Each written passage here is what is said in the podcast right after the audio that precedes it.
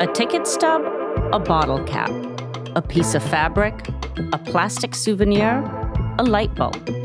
These are things that might be useful or meaningful for a brief moment in time, but then will inevitably wind up in a trash can, destined for incineration or an eternity in a landfill.